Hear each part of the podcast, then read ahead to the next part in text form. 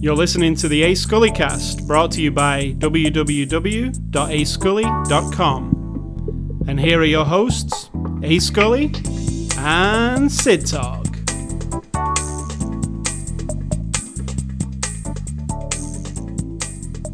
Hello, Sid Talk, how are you? Oh, I'm fine. I love being bossed around. Uh, why are you being bossed around? What's happening? You're so picky about your sound thing before you get started. My chair made one little noise, and you're like, "Oh, screw it, go start over." That sound that I can't help, unless you want me to sit here like a rock All the people, or the rock. all, all the people listening with their headphones on, they love that sound. Can you imagine? They can turn it down then. Go. That's fine. Then you can buy me a new chair that I love, which we've discussed. We've discussed it would be impossible. what is um your before the after the show discussion before we uh, go into the? Uh, We were just talking about this movie, really, and horror movies, British horror movies that I was going over. It's almost. Halloween time. Well, not almost. October, I like to spend lots of bandwidth on. Um, I got you a bunch of horror movies. you did They're- because last year I'd had a surgery on my foot, October the 9th, and that then sort of rocketed me, rocketed me into three or four, five weeks worth of lots of sitting, and I watched a lot of horror movies, a lot of good ones, a lot of crappy ones, and so I was looking through for British horror movies on IMDb, and uh, found a few that sound quite interesting.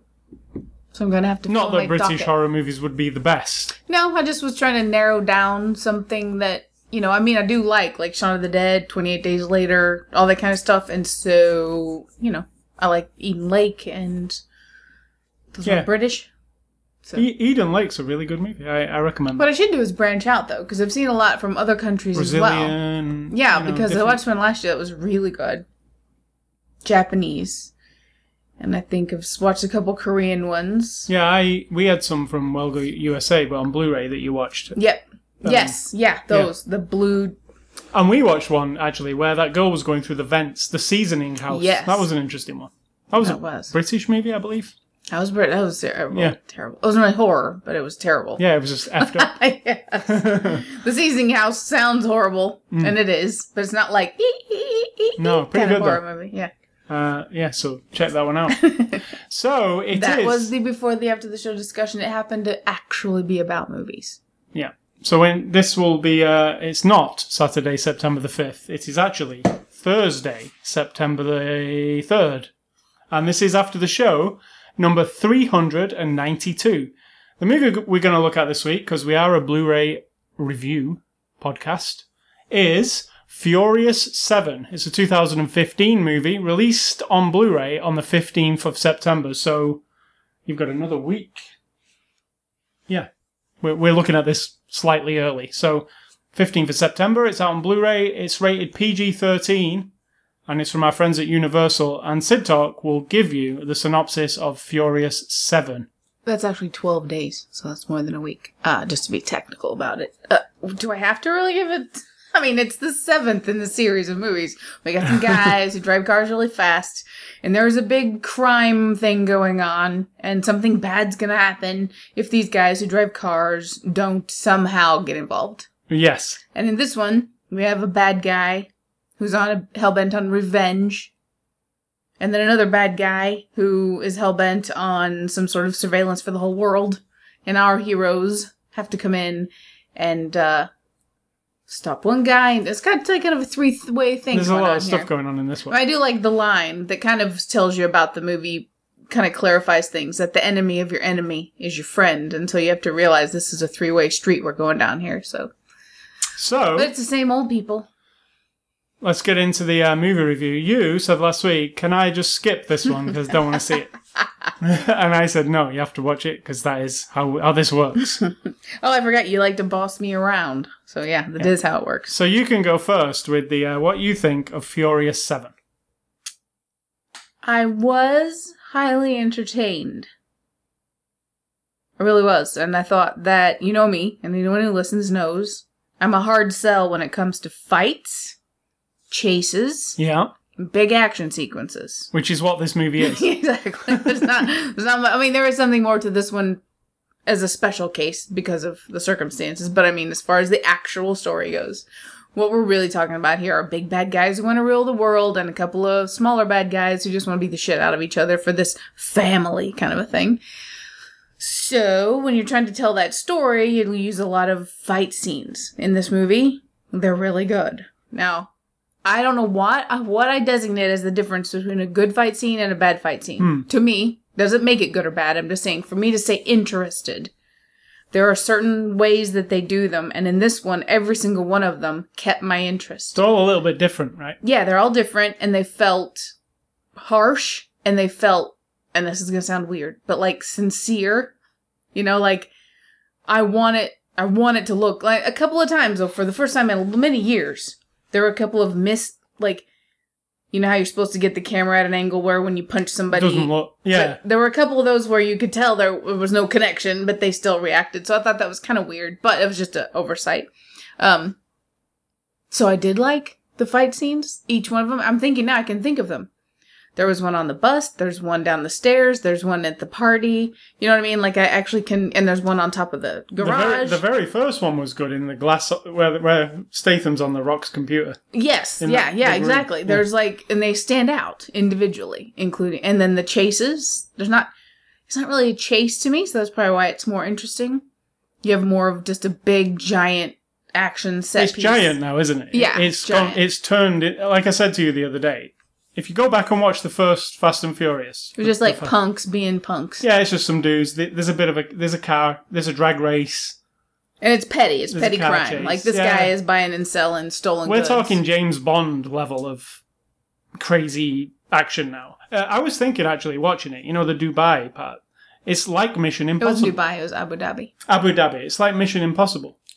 Like it, it's it, that's what it feels like to me. Like we're we're on a we're on a little mission. Mm-hmm. We're going to break into a thing. You know, it's And somehow all the people and all these all these factions of people, including our just people that we've known for 15 years, somehow have unlimited resources, Yeah. unlimited ability to just be in one place You have to and then check your brain. instantly fly you have to check your brain because the end the end scene. Um, I'm not going to spoil the end scene, but it's an action sequence. It is huge. Um, like Hmm. it is the scale of it is it's in the city, L.A. It's vast. But I said to you that where are the police and the military? Nobody is nobody's responding to what's Everyone's happening. like, "Holy shit, stay away from that." Stay away! They're, they're doing the Fast and the Furious over there.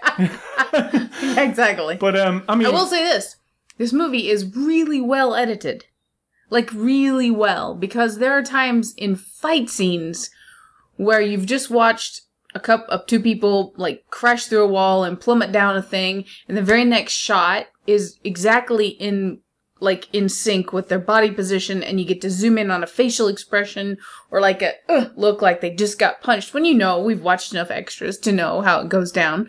You might actually just be positioned laying on that broken glass bed. yeah. when the camera rolls, re- roll you're supposed to act like Yeah. you've just been punched. Well, in this one, it was pretty seamless, except for those couple of missed. That was kind of weird, I thought. But other than that, I was like the editing plus other parts of the editing where they're you're putting in her getting her memory back, and it's just tiny, subtle little things, which is great. There's one. Um, I don't really care about Letty or whatever her name is at all. Like I couldn't care at all. There's a camera move that James Wan does during the fight sequences, and he does it a couple of times where the camera goes with the person Yeah, yeah, I like that. as, as they fall in. It kind of yeah, because you get the whole of it. and it makes you feel like you're falling over because it feels. I don't go that far, but That's the idea, I guess, isn't it? To feel like because there's one where Statham ends up in a coffee table, like in a glass table. and then when like the two women the- go over the back of that couch. Yeah, I, I like that camera move. It was he did it twice. I was like, well, you don't want to do it too much, but it is it is really effective. Um, So overall, I enjoyed it for the spectacle that it is. and it The story really means nothing to me whatsoever because it's, it's almost if you hang any sort of logic on the no in actual device that It's we crazy. are talking about, it's a hundred percent impossible. it's all crazy. There's no like, oh, but then this massive hacker could figure it. No, no, no. It's a hundred percent impossible.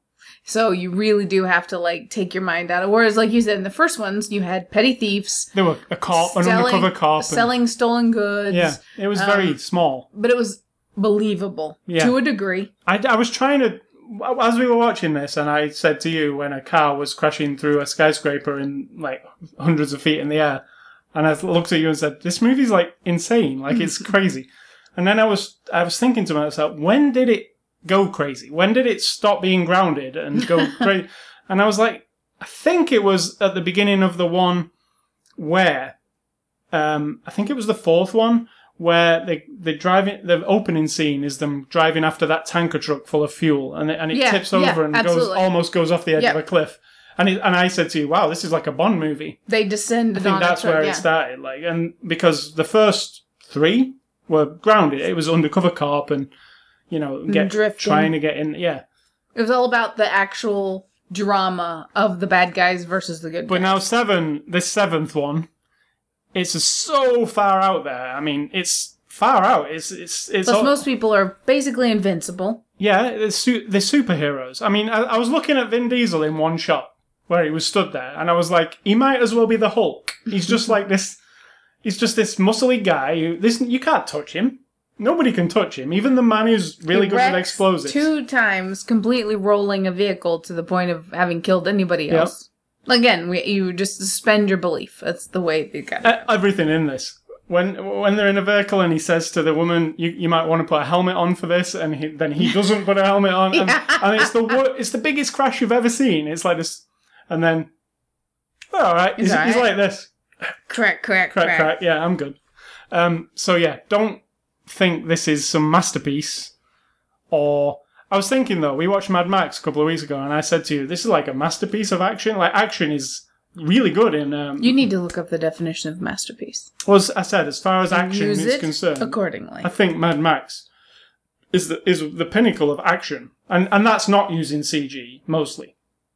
This one uses a lot of CG, but a again, lot of real life action. I wasn't They really drove cars out of an airplane. yeah, and I wasn't expecting this much action in Furious Seven. I was like, when while I was watching it, I was like, they did a thing at the beginning, and I was like, holy crap! Like that opening scene, that reveal, yeah, yeah, man. it's was- really effective. I like think a, this. I'm going to say the F word in a minute, so everyone be prepared. If there are children listening, tell them prepare. Aunt Cindy's about to say the F word. Um, I seriously, not everybody's aunt. I either mumble, I either mumbled it or said it in my head. I think five different times at at a reveal of something or at a moment of something happening. Fuck. Whoa. like something I have not seen, which is rare because we've seen a lot of stuff. that was a really clever intro. I That one was like, whoa! You're supposed to now know who it's you're dealing really with. it's a clever way. But don't tell it. No, I won't tell unless them, you want to spoilers.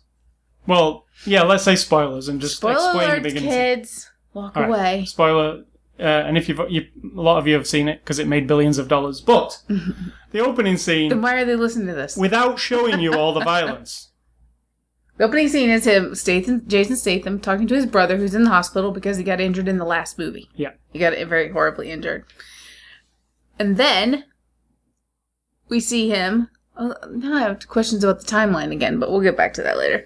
Then, and as he's talking to his brother, who happens to be uh, Professor X from the X Men, right? no, Isn't he? no, it's not him. It's uh, no. it Oh, you're right. It's uh, the other guy. yeah, he's a British guy, but it's yes, not him. Yeah. yes. Oh, got him mixed up. Sorry, sorry. dude. If you're listening, I'm sorry.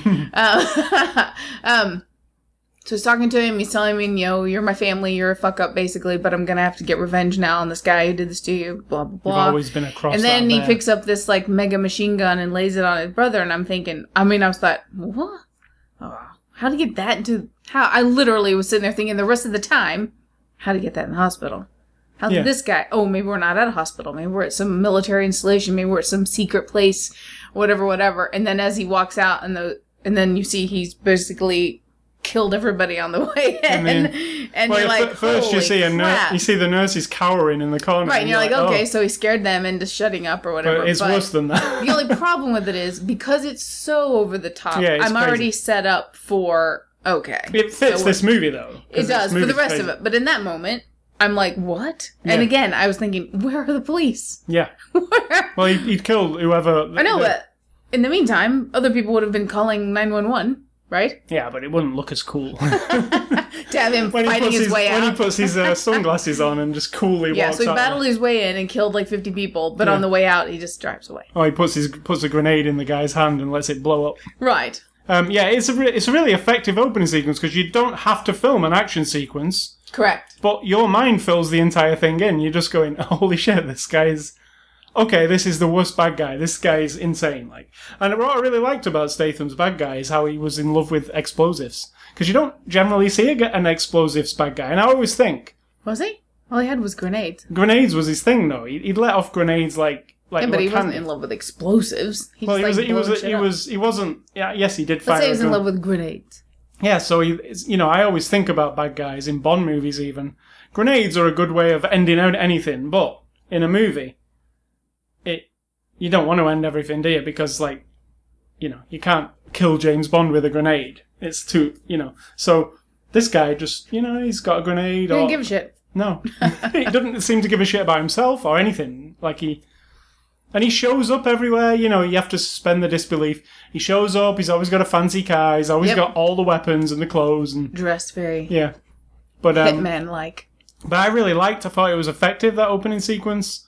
And yes, there is a story running through this about the family, which we mm-hmm. know from you know it's been good. Everyone but, knows. But that fam that it, it's a very small piece of glue now hanging this together because you know I, I, we watched the extras and one of the stuntmen was saying we always have to go a bit bigger and a bit. So this is very very big now. So what what happens next time? Like, do we are we going to have to rein it all back in? Like, because there's going to be another 3 Mm-hmm. So What happens to happen is This the is ridiculous. The rest of them have to get killed off in Ye- order for Vin yeah. Diesel to have the ultimate revenge plot. yeah, He needs to be the Jason Statham guy who's hunting down some group of people who has killed all of his family. and I mean the I mean, think about like you know if you flip it around because that's basically what he's brewing up to. yeah, and you know I've just written the next three movies for him, so you're welcome, Diesel. You're welcome. Yeah. but you know, if they're going bigger and bigger, and that's what audiences want, they want big stunts. They want Plus, he didn't kill Statham. no. Again, more you- uh, spoilers. yeah, keep going with the spoilers. Keep up with the spoilers, people. yeah, I, I was thinking uh, this. This was my thought. This isn't a spoiler. This is imaginary out of my head. so um, Statham's banged up in the in the nick at the end, In the Who's Gal. and then the opening. You're writing the next movie for him. Yeah, all right. Okay.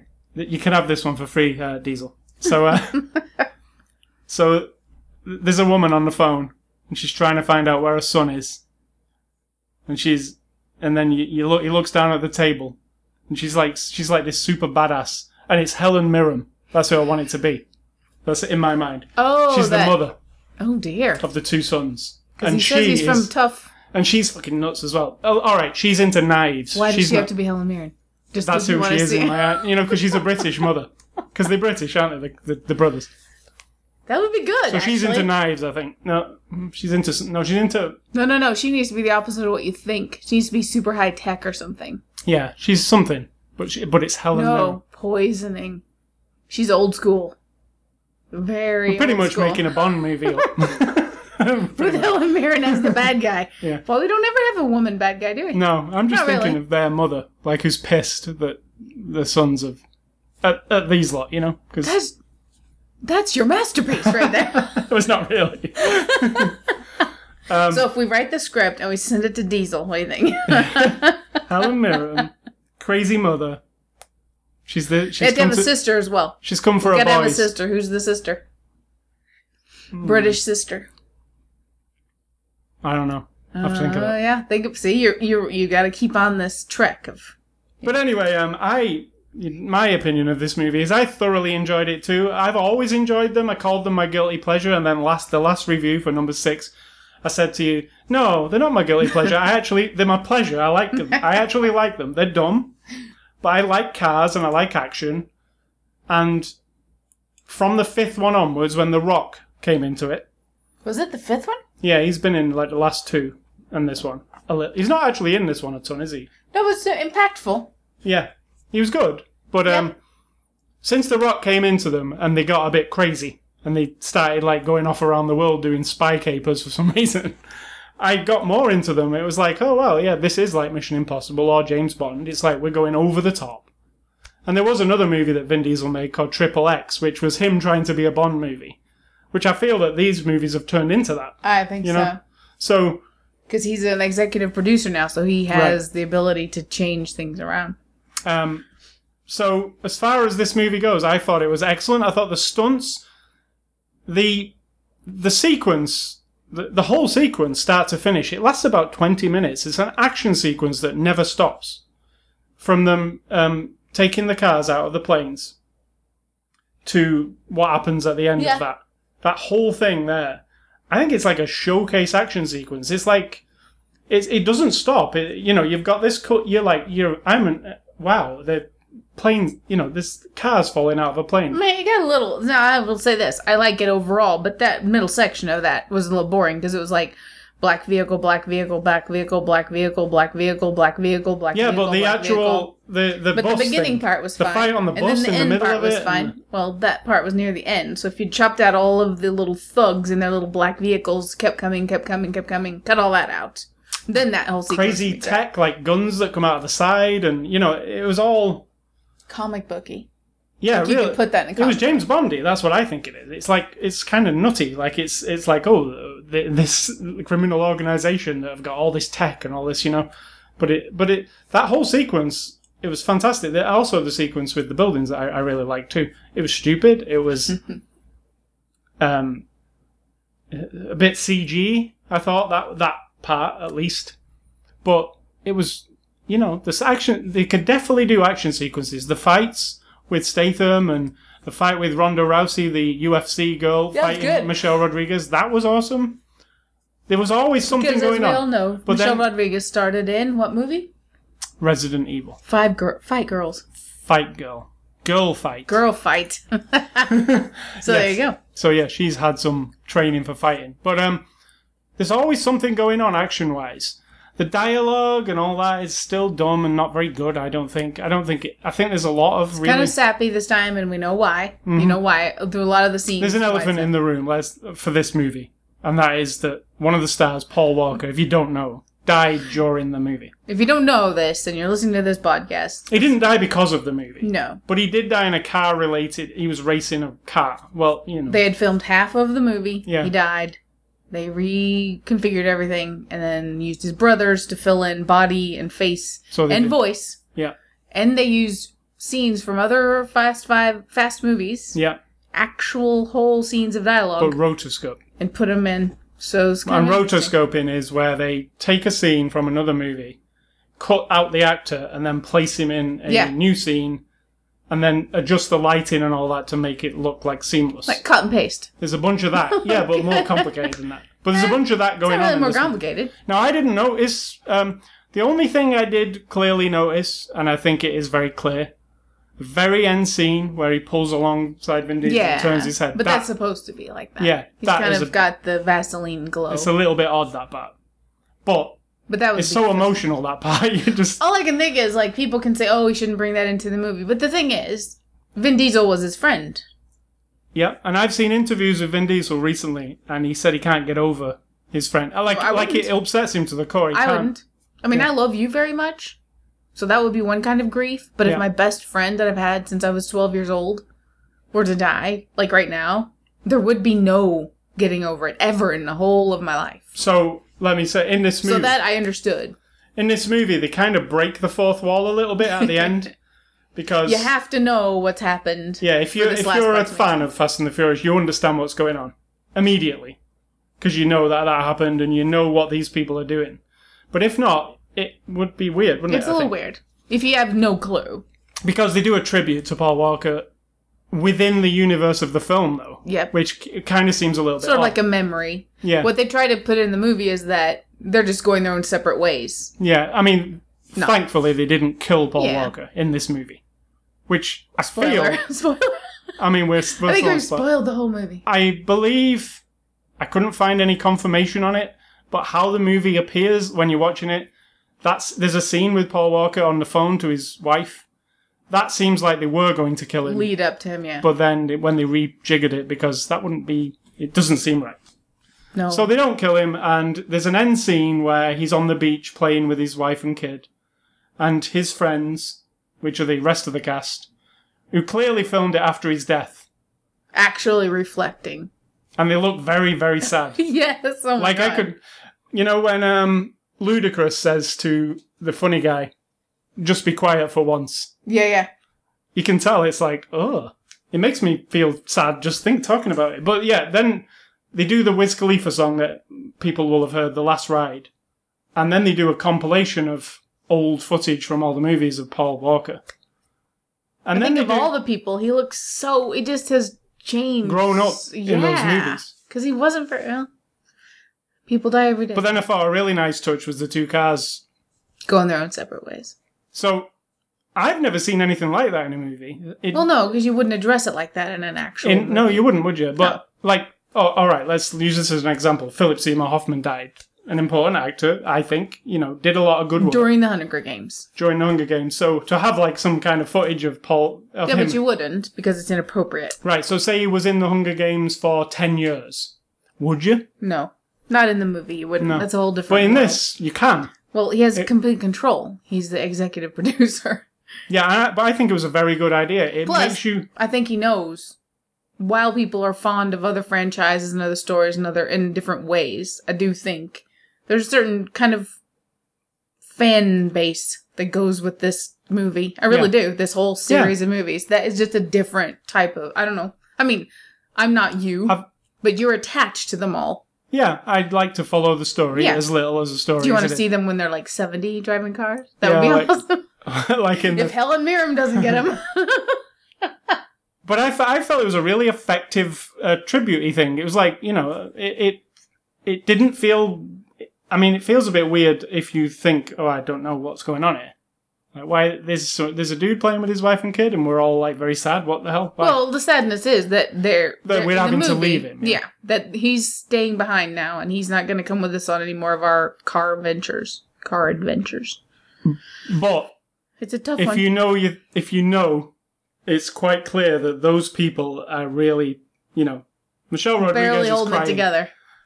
Vin Diesel stands up and you can see he's like, "Ugh, I mean, that's a real is- thing. This is really rough. Yeah, so I I'm Weta did the um you know the CG Paul Walker, and I was looking for it because I knew about it. I feel like there were parts where I was like, "Yeah, that's probably it," but it was so Yeah, but not well like, oh, done that is definitely that I, exactly. Yeah. I couldn't say, "Well, that looks weird." So It was quite well. I I mean, the thing is, we've been we've been cutting and pasting people's faces onto stunt people now for a few years. yeah, we have. Yeah. So this is sort of like polishing it off, and I think that probably editors and creators of this movie had a different motive. There's also a respect. Like Exactly. we can't do That's a shitty job of it. We've got his brothers on the set, and this now, is it. This is the last movie, basically, that's going to be attributed to him and Yeah. all that. So, I mean, it, yeah, it's quite. It was, it's a. I thought it was a very good way of. but yeah, it is the thing. You're, I'm thinking about it the whole time through the movie because there are times in the movie where Paul Walker's character almost bites the dust in the character's world yeah, which makes. and I keep thinking, this truly is up in the air for me because in a normal Fast and the Furious movie, I wouldn't know. I would know 100%. Well, they're not going to kill him because he's got to No. be around for the next movie, See, right? So to think each time he was in peril, I didn't know what they were going to do, how they were going to go about it. You know, like, are they actually going to go ahead and do Yeah. that so that we finish the story in a really horrible, tragic way? Like, so that was one aspect of it I felt like they did good to make him almost like superhero ish beyond. the scene um, that really got me, and it was it was it was a scene he filmed while he was alive, but now he's dead. It makes it feel really weird, and it was that, Oh, yeah. it was the scene at Han's funeral when um, He said no more he, he said he look he said Brian, no more funerals like that because because um yep, he, he he doesn't you know he the, the I can't just forget his name. Brian. Yeah, no, the other guy. Oh, the funny guy. Joker. but he says, no more funerals, Brian. And he looks at him, and I'm like, wow, that is really, I know. you know, Sad. yeah. So getting away from the sad stuff, the action and everything, I really liked. I like, I liked the movie. I liked Jason Statham's comic book kind of crazy, you know, way more badass than his brother. Yes, his Like- brother was just a jerk. Yeah, like, his brother was just. I mean, he did a good job, but I mean, Yeah. he was just sort of like a punk mobster. Yeah, wasn't. This guy's like lethal because Yeah. why? He's the transporter. That's why. Yeah, pretty, he pretty much is. the- He's the expendable transporter, and now he's the bad guy in Fast and Furious. So let's go on to the cast. Uh, Vin Diesel plays Dominic Toretto. You know, Vin Diesel's Vin Diesel. And when you hear him talk normally, yeah, he doesn't do it that. never does that. He's and just then trying to for be some tough on the reason, he thinks that Dom has to be like, I just Gravelly want to voice. say one line at a time in this voice. I mean, I don't get it. Like, Vin Diesel's a funny one for me. I don't think he's a great actor. I think he's. I think you're right. I think he's serviceable in the Fast and the Furious movies. I think he's actually pretty good in the Riddick movies. Um, and what else has he been in? He's in the Pacifier. That's Um, Why does anybody think he's attractive? To me, I don't like muscles. I mean, face is fine. I just don't like the. I mean, this, he's a this is guy, not a commentary on your body. I'm just saying. I don't like I'm not muscly. I I've know. never that's what I'm saying. Like, I really don't like that bulky, weird.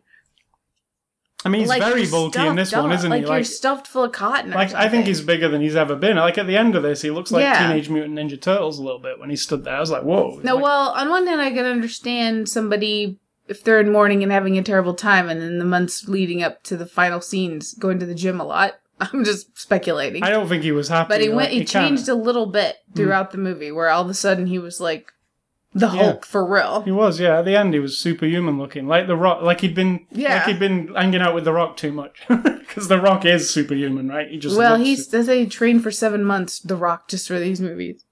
Yeah, and he looks like he did. I mean, he's he, he he's he's a guy who spends a lot of the time in the gym, right? The Rock. But um, Vin Diesel is the heart of these movies, though. He is one of the main characters alongside Paul Walker. Um, but you know, I don't. I think he just does all right. I don't. I don't think he's. He's fine. Yeah, so Paul Walker plays Brian O'Connor, and we just discussed him for you know. And Paul Walker's not the greatest of actors either. Don't get. I don't Don't be overly sentimental. no, I mean he's just serviceable. Like that, I think that's what a lot of people in these movies are like. They're all right for in an action. Because they know it's not about that. Yeah, it's not like an Oscar-winning thing. It's uh, we're having fun. Michelle Rodriguez does not. I mean, she's had her moments, but it's just a lot of kind of sappy. You know, it's like it's written by teenagers who are high on adrenaline emotion Yeah. all the time, and everything is overly sentimental. So it's not an everything is dramatic. movie, really. No, you reckon? Did you? Is this your first time you've thought No. of that? So Jason Statham plays the bad guy this time. Deckard Shaw. I really enjoyed him. I enjoy Jason Statham. You know, again, Jason Statham's not really an actor. He's an action star. That's what he is. That's what he's good at. The Transporter. They're really good movies if you like action. They're just fun. He's a badass. I think that's where he excels. He's not an actor. I mean, he's an actor, but he's not. I've never seen him in anything where I was like, "Wow, that is some." He also does a little bit of the like, you know, kind of cranks down the. Da, da, da. Yeah, he's a tough Londoner. But um, that's He what he scares me, so that's plays. he does a good job of that. I thought he was good in that. I, I liked whoever wrote the, you know, the vibe of that bad guy. The vibe of him was just like, I don't give a shit. Like, I'm going to kill everybody. exactly. I will knock down your building. I will kill you. I will kill everybody. I don't care about anything. Like, I'm just going to get this revenge. I like that. that. Psychopath. Uh, Michelle Rodriguez, you just mentioned her, plays Letty. You know, she was dead at one point in these movies, and then they brought her back, and then she'd lost her memory. You know, it's all very soap opera or something. But, um, you know, she's okay. You, I, you don't particularly like her. I, I think she's okay. I, I feel, she's like Vin Diesel to me. She's okay. Like, like you know, she's she does it, but I'm not gonna ever remember it properly. You know, But how not- great would that movie, these movies be if you had people that you were just like, whoa, awesome, awesome writing, awesome acting, awesome action. Like, I mean, they got they've got the can't we- action right. Why can't we combine those things? Yeah, what got- movie does that? Bond, maybe I thought the Bond, um, the new Bonds. the one in his house. Was that the first? It wasn't the first. It wasn't Royal Casino. Uh, Casino Royale. Royal Casino. You mean uh, Quantum of Solace? No, you mean the last one, Skyfall. Skyfall, was very yeah, it had a combination. I mean, it's still is functional acting, though. Let's be honest. So Helen it's got an interesting story, and the writing is a little bit more, you know. Yeah, but I mean, Bah. the Furious movies have got the action down. They're definitely good at the action. The acting is. eh, Why does acting have to suffer? I don't know. Because you have moments where people have to sit there and talk to each other. Yeah, Why can't it just be good? it's not very. There's not many moments of people sitting down talking to each other. They're small, aren't they? The between the action. Mm. Um, so Jordana Brewster returns as Mia. She's been playing a smaller role in these movies as it goes along. She Very was a big deal in the in the first few, well, first one. Um, but then she's been just you know, and I don't see a reason for her to be in it again. Nah. So, and in this one, she Not unless somewhere in the distance, Mr. Walker's character dies. and she returns. She now to, comes back because Dom's her misses them all. brother. Yeah. Yeah. So Yeah. she's But she's, you know, she plays a little role in this. There's emotional scenes with, but it's only because for me that you know what's. yep. Um, Tyrese Gibson, that's him, plays Roman. He's the jokester. I, I like him for some reason. I find him funny. Um, but then some of I find him funny and personable. Yeah. But then some of the shit they write for him is just dumb, like super dumb. Like it's like, ugh, you know, you roll your eyes. Some of the And why do we need that? Who decided this Vin formula? Diesel seemed to think that was the formula. Who thinks the formula is, you know, Got to have a then we need to add to the formula Hmm. good acting and good writing, not just one-liner funny stuff. Which I, I do, I agree. I like Tyrese. I think he's got like that thing where if he was leading in a movie, has he led in a movie that I've seen? I don't think yes. has. That he would be fine. He could carry a whole movie, either serious or as a, you know, There's a video of it, it of. Tyrese when Paul Walker died. Tyrese put a video on the Fast and the Furious channel on YouTube, and he he is like talking about him, and he's just crying, I bet. like probably ninety percent of the video, and just breaking down and crying, and it's like, wow, yeah, no, these guys were all friends, really, Exactly. you know. But Tyrese is funny, and Ludacris, who's his side, you know, well, they're both like the funny part of the movie, aren't they? They're both all right. Again, funny, but then I think they're funny as guys. I just think some of the stuff that gets written, and I don't know who writes it, but you know where they're like, "Oh, look at her, she's the like, oh, let's like the sexist shit that they do with them," and it sometimes feels out of place. Like they wouldn't Yeah, even say that. Yeah, exactly. It doesn't make sense. Yeah. but like the audience wants that or something. Somebody's, you know, some boardroom decision made those lines occur. Or somebody's standards are very low. Now, Dwayne Johnson, I've heard, I I think he's really good. I do too. I don't like to In a certain way. I'm not comparing him to someone. but there's else. any scenes with him in in He's this movie, good. and there's not many. I mean, the scenes where he's talking on the hospital bed. He's good in the context of what he's doing. Yeah, but he his a acting cheesy. is a lot higher level than Vin Diesel. Like I feel it. Like I I, feel, agree. I feel like, oh wow, The Rock doing a really good job, and then Vin Diesel's just. I think his some lines. personality is Mr. Dynamic anyway. Hmm. And so he has in his mind the formula for how his character is supposed to Yeah. be. And he's got a certain wrestling attitude, which Yeah, I wouldn't normally like. But in the context of Woman. who, yeah. and I wouldn't normally like does that twice, would I? Don't oh, tell me what to do, woman. I don't have a problem with that because I get the character. He's got a big heart. Yeah, and he, he Big muscles. His female partner, he loves her. Like yeah, he, kick yeah. anybody's ass. And so, but it's a little bit on the dummy downside, but I think he's fine. I, I'm happy to see him in more movies. yeah, I there's something about him.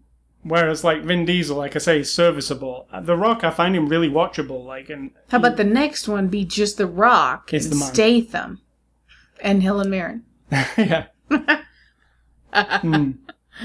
Um. So uh, who else we got? We got. Uh, I, I wanted to put Jane this. Seymour could also be the mother. She'd be She's a a bit tough old. mother. How old do you think Jane, uh, Helen Mirren is? About seventy. Okay, now I'm looking these ladies up. You keep talking. Elsa Pataky plays Eleanor, and now you'll have known Eleanor from the last two movies, and she has a small role here. But I just wanted to mention her because I really liked her, and when she appeared, I was like, "Oh, she's going to be in it," and then she's not really that in it. But uh, yeah, she's there. And finally, um, Kurt Russell plays Mr. Nobody. And when I saw Kurt Russell's name at the beginning of the movie, it was in the credits. I was like, "Oh, the bad guy's going to be Kurt Russell, the real bad guy." But I believe Kurt Russell. Um, they didn't. They didn't utilize him in a huge way here, but it feels to me like he's going to have a story later. Mm, You know, like he's been like this. I this don't know. I feel like he might appear again, like he, like the Rock, because there's some bigger things still that we haven't 100% Right. unearthed. and he is Mister Nobody. It's mysterious why you know. It's, I mean, he, he lays it on the table what he wants. In I think he's movie. always cheesy now, and while I've liked him in the past, I think that he overdoes He does- everything. he does, yeah. Like everything, because he's Mr. Darling, isn't he, of the world? It made me He's think Snake Plissken. He was fine. stuntman Mike. top. No, I didn't like that one as much. And uh, Overboard, fantastic. Just for the record, Mr. A. Scully, Jane Seymour, born 1945 or 1951. Helen Mirren, born 1945. I don't So want. I Seymour don't want Jane Seymour in Furious Eight. though. I want Helen Mirren. That's the only choice. How about if Helen Mirren and Jane Seymour are sisters? No, One of them is the mother of these two boys, and they have to gang up to I just uh, want an insane mother who's British. Rock down. but it's Helen Mirren is hilarious. She bet. She be. She could be good. She could be their sister, Scarlett Johansson. So um, this is directed by James Wan, um, and James Wan is famous for the Saw. He did the original Saw movie. He uh, wrote and directed it, uh, and then he went on to do The Conjuring, which was I really like The Conjuring. Or The Conjuring. yeah, and then he went on to do Insidious, which was also a, a you know he's so he's horror man. So they they brought him into this into Furious Seven, and he's left now. He's going doing Aquaman for Marvel. Um, I actually think he did a good job of this because a man who does horror movies, this is as far away from horror Yeah, but I movies. think you think about it wrong because but the way he was talking, it seemed to me like he didn't have much to do with the action. He kept saying, "My second unit today, my Yeah. second unit, my second unit." What else was there? That's what I was thinking. Like, so No, I showed him on the set it did, several but times. it showed. Yeah, but then it didn't. Like, you know, when they were doing all the big stunts with the stuff, they, they, he wasn't there for that stuff. So Yeah, but all the stuff that has the people interacting with each other. That's what he. It doesn't matter if he's not there when the cars get thrown out of an airplane. But it, but as far as this is directed and edited, I, I think it's really good. I do too. it, it's And usually I'm a little bit like ugh about, but they kept it together. all almost the, action best it's been. Like like all the way along. And little details like when the car's driving its way, yeah, jumping from building to building. Even that little, when you're looking at the middle building and the car's about to crash out of the glass and go into the third building, and the sun is shining through the building. Well, the floor we've just been on is actually like unconstructed. It's not a finished floor, so it has just like no walls and stuff yet, just like the beams.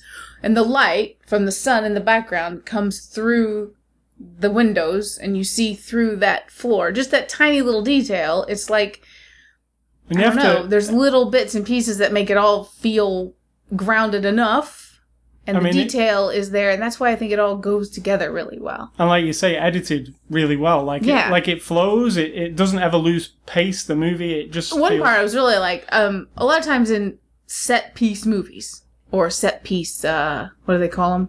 Shows. The, Yeah. the people on the set like to call them.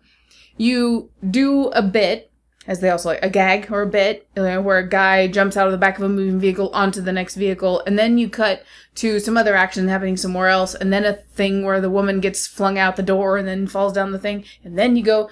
This one shows you simultaneously fights going on with Paul Walker in the back of the bus, and then you get a glimpse right out the just back looking out the back. and all you can see is now, as you remember now, yeah, she is still hanging on to the back of that car, and they are trying to fight with all the thugs outside. So I kind of like that was kind of interesting. First of all, to get that to cut together, whether it was CG done or not, and just to just a tiny detail to remind you that it's not just like okay, in these big adventures we're gonna have this happen, then this is gonna happen, but it's all kind of happening together. I don't know why, but that seemed impressive that they would do that. yeah, it was. It was. I, I Except the only time that I thought, oh, was that we went away for about ten minutes of all kinds of shit going down. Oh, the the predator in the streets, right? yeah. Took a long time. The whole time. Then we cut back to the fight on top of the car Yeah. garage. I'm like, these guys have been Well, no, maybe they beating the just shit like, out of yeah. let's stop. Hold on. stop, stop for ten minutes so they can go look at the, what's happening. Some stuff over there. But then they're still they're not bloodied. They're not like banged up. So that was the only glitch in that whole thing. I was like, okay. Yeah, so um, the Blu-ray features a bunch of special features. It, it's an extended edition, which is two minutes longer than the original edition, and it's just a bit more fighting. So it's nothing. You're not missing any story or anything. There are some deletes. But I like that fight. The fight with the It's the Ronda Rodriguez. Rousey. And, yeah, it was really po- Yeah. powerful. Like ugh, you felt yeah. like it's a real woman fighter fighting a actress who has fought before. yeah. so uh, yeah, it looks pretty real, and this this really do hit each other in the face. It seems. but they probably did not. I think It they was a did for the stunt. sake of the art. so uh, deleted scenes. If I were Michelle Rodriguez, I'd be like, I want to make this very clear to you, UFC woman. yeah. Do not Please don't punch hit me me. in the face. Like, I get it. You fight for real. I'm Mm-hmm. telling you, don't punch me in the face. Um, there are a bunch of uh, different extras. There are d- four deleted scenes. There's the Cars of Furious flying cars which is when we when I watched this movie, I was convinced the flying cars section was all CG. I was Mm-hmm. like, no, they didn't ever throw a car out of a, a plane. That's probably I dangerous. knew cars had done that because I've seen it, and I don't even know where I've seen it from. Maybe some one of the like I watch a lot of documentary stuff on um, PBS, so I know that cars, military and stunt wise, have driven out the backs of airplanes with um, parachutes and everything on them. But this they actually like did- multiplied by a lot. I mean, Vin Diesel and the gang were not in those cars, but they threw cars out of planes and very brave, as far as I could see, uh, Red Bull stunt team skydivers yes, Jiminy Christmas. were going out of the back of the plane second, like like a split second as the car was coming out, like Yeah. it, and then grabbing hold of it. Like But you to- know why? Because they've drank a lot of Red Bull. Yeah. but um, if you, you want to Isn't watch, it funny that in this world that we have now, that we've created an industry where jumping out of an airplane, sponsored by an energy drink, Yeah. is actually commodity in a world like Hollywood movie making or documentary making or um, uh, what are those called? IMAX movie making. That that's all branched off into actual like trained groups of people. like it's a whole thing. I just find that fascinating. because like nowadays you can, if you need, you're like, hmm, I want to have a car fall out of a plane tomorrow, and I need to film it very well. There's actually somebody who you can call. yeah, call. it's not like we have to invent that. no, you call somebody and Yeah. they'll do that. Somebody's invented already. So yeah, most things have been done, but this, I was convinced watching the movie that it was all CG. Not in a bad way, because it looked really good. I was like, wow, that's really a cool sequence. But then when I when they show you it in the extras, you'll take on a new appreciation for it.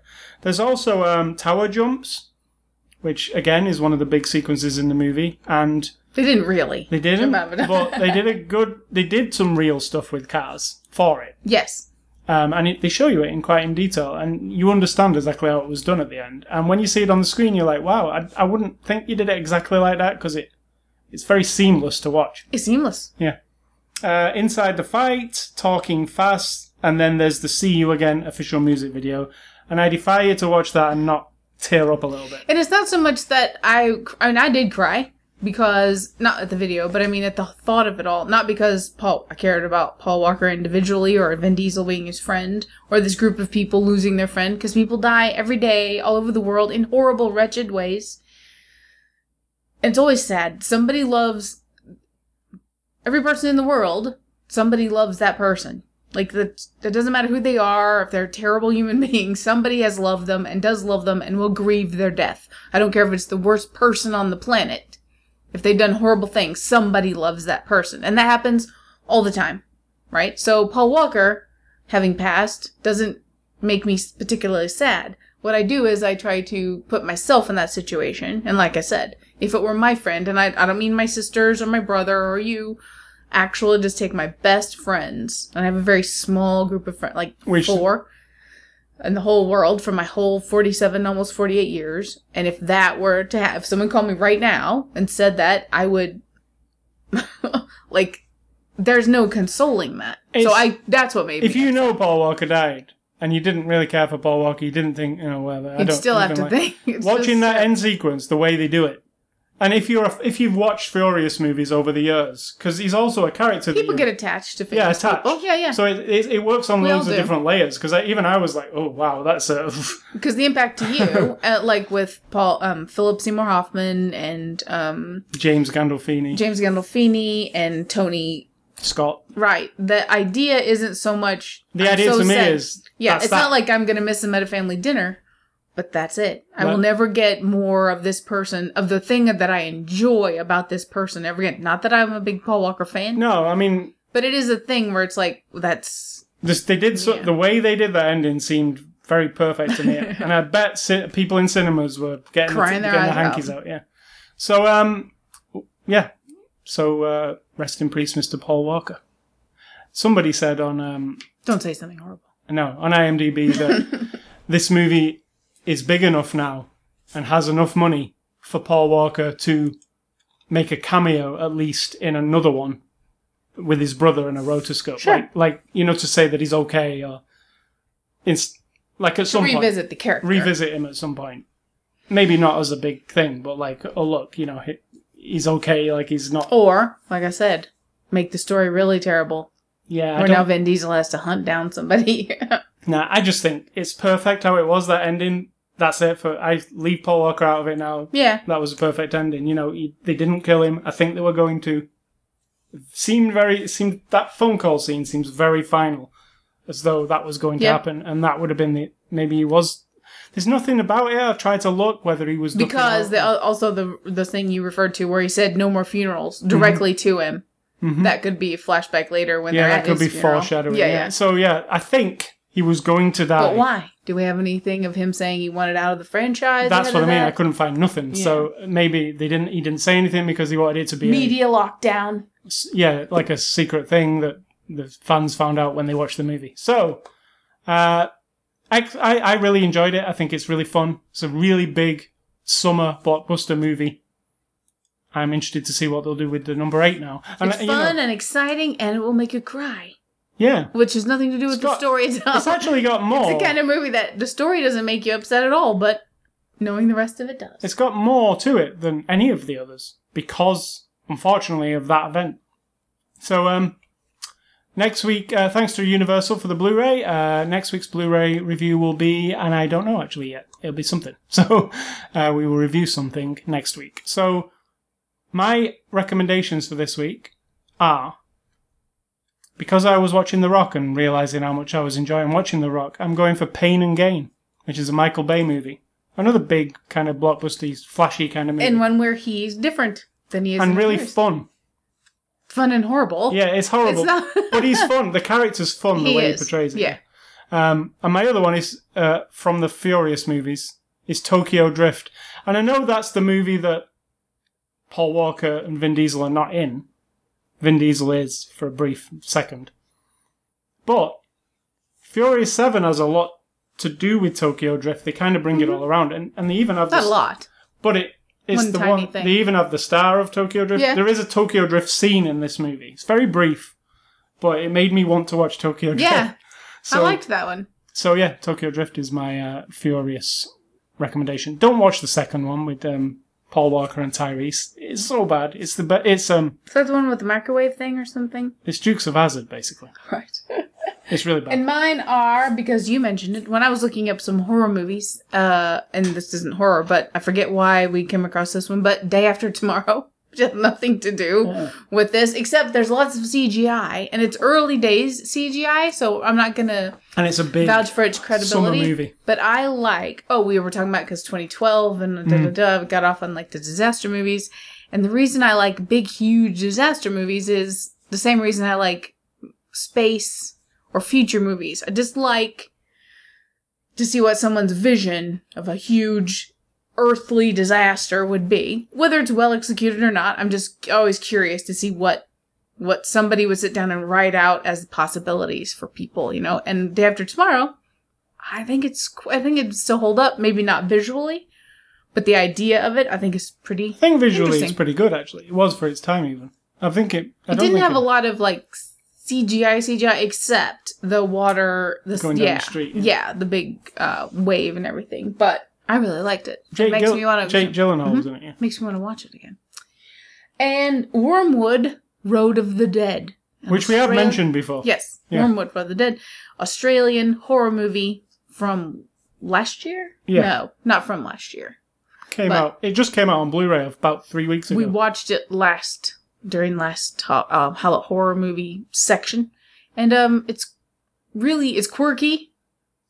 but they it's love really the Evil entertaining. Dead quite clearly. yes, exactly. yeah. But it's Wyrmwood, W Y R M W O O D, Road of the Dead.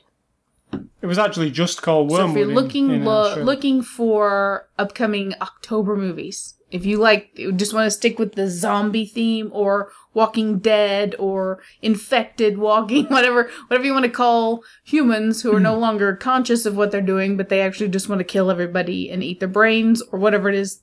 I don't remember what this one was. I think it is eating brains, but um, There was a, no, there was a special twist to this one. Remember, I won't spoil it for the people, okay, but there was. I forget what it is, but don't tell me. Oh yes, yes, yes. Yep, yep, yep. Yeah. it was quite good. Yeah, it's it like, is. Oh, that, I've never seen that one before. Yeah, it is. Yeah. So watch it. Mhm. It's got a freaky guy in a hazmat suit. An Aboriginal guy. who's kind of a bit stereotypical. It is, and that's the most uncomfortable part But of he's it. funny. But we're not Australian, so I don't know how that plays into their culture at all. So I feel like it's a bit. Um, yeah, What do you call it? It would be racist or culturalist. I don't Like know. grindhousey, like um, what do you call that? Exploitive. Yeah, I think Yeah. it's that. Yeah. But I don't know because I'm not Australian, so I don't know how that flies. But No. those are my recommendations. All right, games and Ace Scully stuff. I've been playing approximately one game this week, and that is Metal Gear Solid Five: The Phantom Pain. Actually, when uh, it came out on Let me say that you've been watching it. You, I mean, you've been playing it. You've been talking about it. You've been playing it. You've been talking about it. Every bike ride now is all Metal Gear Solid. I'm, I'm thinking of starting a podcast where I just talk about Metal Gear Solid. then I won't be a part of that podcast. I um I've played the Metal Gear Solid games all the way along. You know, since the first PlayStation game. Um, I've I've always bought them as they came out, so I would say I'm a fan of them. I've said to you, I don't actually know what's going on in them half the time because they're pretty complicated. But you watched the um the opening to this one, the prologue, with me. Because I this game has a prologue. It's like an hour long at the beginning. It's not indicative of the gameplay of the actual game, but it's like a cool cinematic opening that Kojima has made that kind of starts the story off. And it's really prologue is a snotty way of saying introduction. yeah, but it's not like a movie. You play you play this prologue. It's uh, not pre-rendered. It's an actual video game that you're playing. Um, and you know nothing of Metal Gear Solid. So what did you? I know what you told me. Watching the prologue. I mean, yeah. I mean, you've you've never experienced it at all, though. No, I would say. don't let my yawning reflect at all what I'm thinking. Uh, um,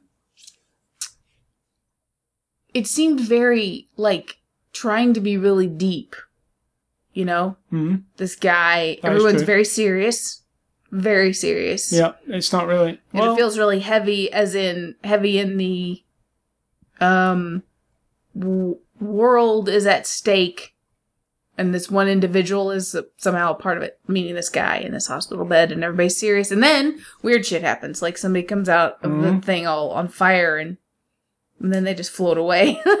so I don't really still know what to think of it. It's it's interesting. I don't feel come a out story that, I came out of that intro with like, well, you didn't see the whole intro. You No. fell asleep. I did. That doesn't mean it's boring. You were No, just tired. I was really. I was only sitting there watching because I didn't want to get off the couch. But the um, I was so tired. but you didn't see the really interesting part of that prologue. Are you gonna tell people? No, No, but you got up to like it's kind of a tutorial anyway.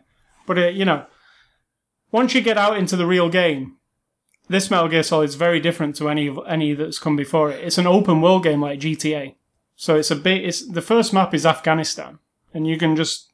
It's not all of Afghanistan, but it's a big, big, big map. Let's give them the premise. This game is one guy against bad guys who want to take over the world, right, essentially.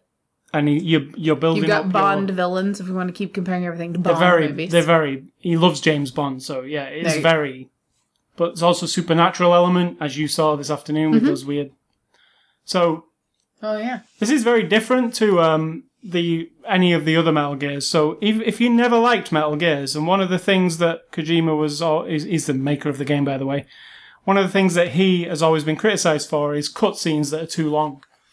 Now, Metal Gear Solid 4 had a two-hour cutscene at one point where you sit there and don't do you don't use the controller at all. You're just watching a movie, like basically two hours long.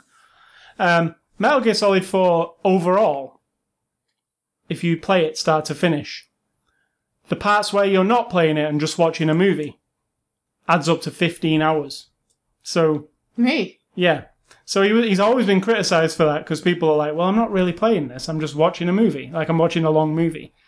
So what I feel like he did in this one was uh, was go, I'm not going to make you sit there ever and watch a movie because that opening sequence that we were, you're in control of it.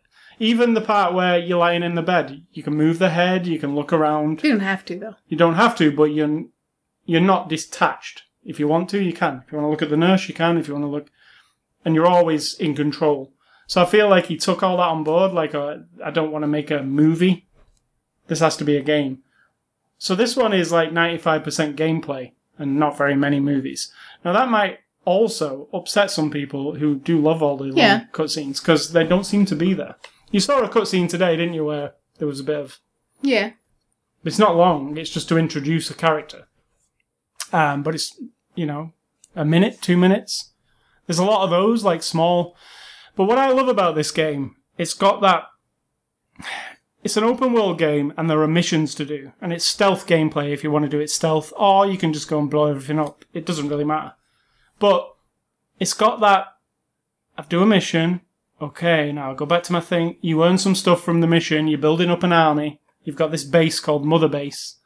And everything you do and every little thing you collect, even if you go out in the open world and go and pick flowers, there are flowers all over the Afghanistan. You go and pick them, they give you like currency. Each one gives you a different currency. And when you get back to your base, if you've got enough money, you can develop a new weapon or develop a new thing, even. I developed how you have a computer that you can bring up at any time. And you, it gives you all your information, you know, your map, where all your key targets are, all that kind of thing. I developed from picking flowers and taking them back to the base, which was a not a tedious thing. It was fun because I was exploring, I was picking all these flowers. It reminded me of Red Dead Redemption, where you used to have to pick all the flowers or do the hunting. I went back to my base and deposited all the flowers, and then I developed with my scientists, which were some of the people that I've collected from the outside world who now work for me, a weather gadget to plug into my uh, computer that tells me the weather patterns. So it'll tell me if there's a sandstorm coming, and I will know minutes before it happens. Because in this game, the dynamic weather helps. If you're going to take out a big base and a sandstorm comes, nobody can see anything. You can put on your uh, your infrared goggles, and they have no idea you're there. You can sneak past them all, or you can take them all out. You know, so the weather plays a part. There's loads of silly stuff in it. If you like Kojima's silly stuff, there's silly stuff. I was doing like mission two, and I heard some. I heard a, a dog barking. I turned around and there's a little puppy in the grass. So I tranquilized the little puppy with my tranquilizer gun. Charming. And in this game, and this is the most genius thing ever, you have this device called the Fulton device. Again, we need to have you look up definitions of words before you use them so This is the loosely. most genius thing in a video game ever. I will back that up. ever in the whole of your yes, life. in the ever in any video game, you have this device called the Fulton device. I think you're overstating. And what this device is, it is a balloon that you attach to something, and then it shoots up in the air and sends it back to your base. So how this changes the gameplay, like dramatically, is in the old Metal Gears when you were tranquilizing people and sneaking through bases. Well, you tranquilize a man, he falls down and goes asleep. Well, in a few 10, 15 minutes, he'll wake up again and realize something shitty went on and raise an alarm. In this game, you can tie the balloon on the man who you've tranquilized, send him up into the air, he goes back to your base and works for you, and he's gone. So, like, you've eliminated I hate to him. break this to you. That is not the most genius thing ever in video games. It- it isn't. It is when I tell you exactly. It is in the Metal Gear Solid world, maybe. when I tell you what else this Why can't I say Metal Gear, Metal Gear Solid? Very good. I don't know. But when the the Fulton balloon doesn't just work for men. This is what happened this afternoon, and I was like, "Oh, this is awesome." A tank was coming down the road, and I was like, "Shit, I've never seen a tank before." It's coming down the road. I jump to the side of the road and lay down. So shit, hope this tank doesn't see me. It starts going past me. I was like, I had a realization. I was like, I wonder if I could use a balloon on a tank. Well, I probably have to get the man out of the tank first. So the tank well, I'll, I'll see. So it's facing down the road. I sneak up behind it, put the balloon on the tank, with the man driving the tank. The tank drives a little way and then shoots up in the air and goes back to my base. I was like, wow, that opens up. I mean, it's stupid. They'll get impossible. Like a balloon can pull a tank up in the air and send it back, but normally, you know, the way you deal with a tank in a game is you get a rocket launcher and shoot a tank. That gives you sneaking opportunities to take out a tank, which And by saying it goes back to your base, it goes back to your base, and the person gets brainwashed, and the tank then gets to be one of your used weapons. as yours. Yeah. So like, um, your your base gets built up by things that you go and balloon Fulton. They call it. it's Fulton. You can Fulton anything. It's really interesting also. So there's a Pokemon aspect to it, which is when you look through your binoculars at a man, it analyzes the man. Like so, say you stood in a guard tower. I'll look through my binoculars and it analyzes. and then it gives you like his skills, and it'll say he's really good at translating, or he's really good at making pipe bombs. So when you've read that, and you're like, oh, I'm looking for a translator because uh, translating's really fun. You're not Russian, so when you go into the base and you get somebody and you say, "Tell me something," they tell it you in Russian, and you don't know what they say. Right. If you were Russian, it'd be cool because it is Russian, but you're not, so you don't know. So you get enough translators, they develop a thing where subtitles will come up for anybody talking in Russian. So everything has a thing. It's like, oh, this thing does that, this thing does that. There's so many systems at work. And they're all very surprising. It's like you, you go, wow, I, I- that's like a tiny little thing. Like, I've got a horse called D Horse that is my buddy. I can ride him. He's a horse, you know, I ride around Afghanistan on him. And you can take cover on him. And I told you, it was really mm-hmm. cool. There was like a, all these moments of gameplay are just things you do yourself. It's not like a cutscene or anything, but I'm riding and there's a guard tower and there's some men and it's like a border crossing kind of thing. And I'm on the horse and I see it, see it from a distance and I go, oh crap, they're going to see me. No, because I leaned on the, you know, you can slide on the saddle to the side of the horse, so I'm obscured. So it just looks like it's a horse coming. with the saddle off to the side. No, the saddle's not off to the side. You're off to the side. The saddle's still on. You're just imagine you're on the saddle, Then and then the you just lean to the up. side like that. Yeah, but your leg would be poking up over the top. No, not the way he does it. He's kind of a bit agile looking, but he's leaning over the side of the horse. So if you keep that side where where Big Boss is, So they see a horse going past with a saddle, and they don't get any alarms. they don't even bother. So you can just kind of stealth your way around on the horse and not have to get off the horse, and it's really fun and also a little bit nail biting because you're kind of like maybe they will see me because if you don't keep the camera just right, you're like um. mm. So there's just loads of moments of gameplay that's really fun. It's a stealth game really at heart. I did a thing today where there was a um, prisoner who I had to extract, and they were mad. He was on his exercise, you know, like daily exercise. The three guards who were guarding him, and there was three of them, so it was kind of tricky to get at this guy. They took him out. I waited for a while, just stood watching them, and they were just stood there with him, and he was just in his cell. And then I was like, oh, something's happening. He stood up, and they opened the cell, and they took him out. I was like, oh, I wonder why they're taking him. They just took him outside, and he was smoking, and then they were letting him walk up and down a bit. So I was like, oh, cool. So I snuck behind them as they were walking him. He was at front, and there was three men behind him, all with guns. And I slowly sneak behind the one at the back and just took him, took him out and uh, tranquilize. Well, not tranquilize him, choke hold him so he goes asleep. And then there's only two men and the man, but they're not looking at each other because they're just all walking straight. Then I took the next one, did the same thing, and then the next one did the same thing, and then there's just the prisoner walking on his own. And he turns around and he goes, "Huh?" And I'm like, "No, I'm here to save you." So it was like a cool. I don't know if that's the way to do it. It was a cool way to do it, but there's tons of ways you could stand up here and snipe. You could. So I don't know what you call that kind of gameplay. It's where where you feel clever when you do something. It's like, oh, I figured that out. Like it's not what they wanted me to do. It's what I figured out. So that's Metal Gear Solid 5: The Phantom Pain. It's actually out on PlayStation 4, Xbox One, and PC, and Xbox 360 and PS3. So it's out on every system uh, apart from the Wii.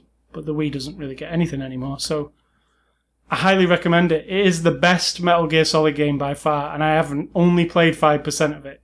But the gameplay is so much improved over the last one, it's not even funny. So, Talk, what's for dinner? Tonight there will be your favorite veggie burger, your favorite brand, your favorite kind, I love it. on your favorite bun, the Hawaiian sweet bun. I love it.